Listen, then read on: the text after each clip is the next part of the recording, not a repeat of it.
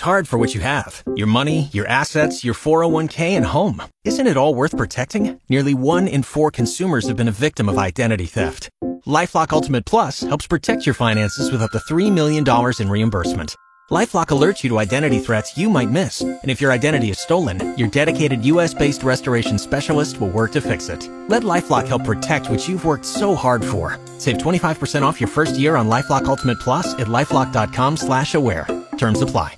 Good morning. It is Tuesday, January 28th of 2020. I'm Tom Young. In case you missed it, here's what we had this morning on Eagle News. A number of schools in our area either delayed or closed today due to the latest round of wintry weather that moved through the panhandle. To see a list and to see if your school is on that list, check out our website, 1009theeagle.com. You can also find a link to that on the Eagle Facebook page. The Amarillo Fire Department responded to an apartment fire early Monday morning. Just after 5:15, crews arrived to the Little Armadillo Apartments at 1524 Bell Street and found heavy smoke coming from the third floor with residents hanging out windows. The fire department did conduct 4 to 5 rescues along with pets. One resident was taken to a local hospital. His condition is unknown at this time.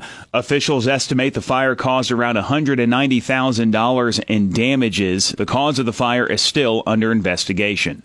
The Amarillo City Council set to meet later on this afternoon. On today's agenda, members will consider approving a location incentive agreement between the Amarillo Economic Development Corporation and Suspendum for the creation of new jobs, plus discussion of the proposed Civic Center expansion and more. Today's meeting takes place at 1 o'clock this afternoon in the council chambers of City Hall, 601 South Buchanan Street. Amarillo Public Libraries have received a high honor. For the fifth year in a row, the Texas Municipal Library Directors Association has recognized Amarillo Public Library with its Achievement of Excellence Award. The Amarillo Public Library is one of only 53 of the 571 public library systems in Texas to earn this distinction.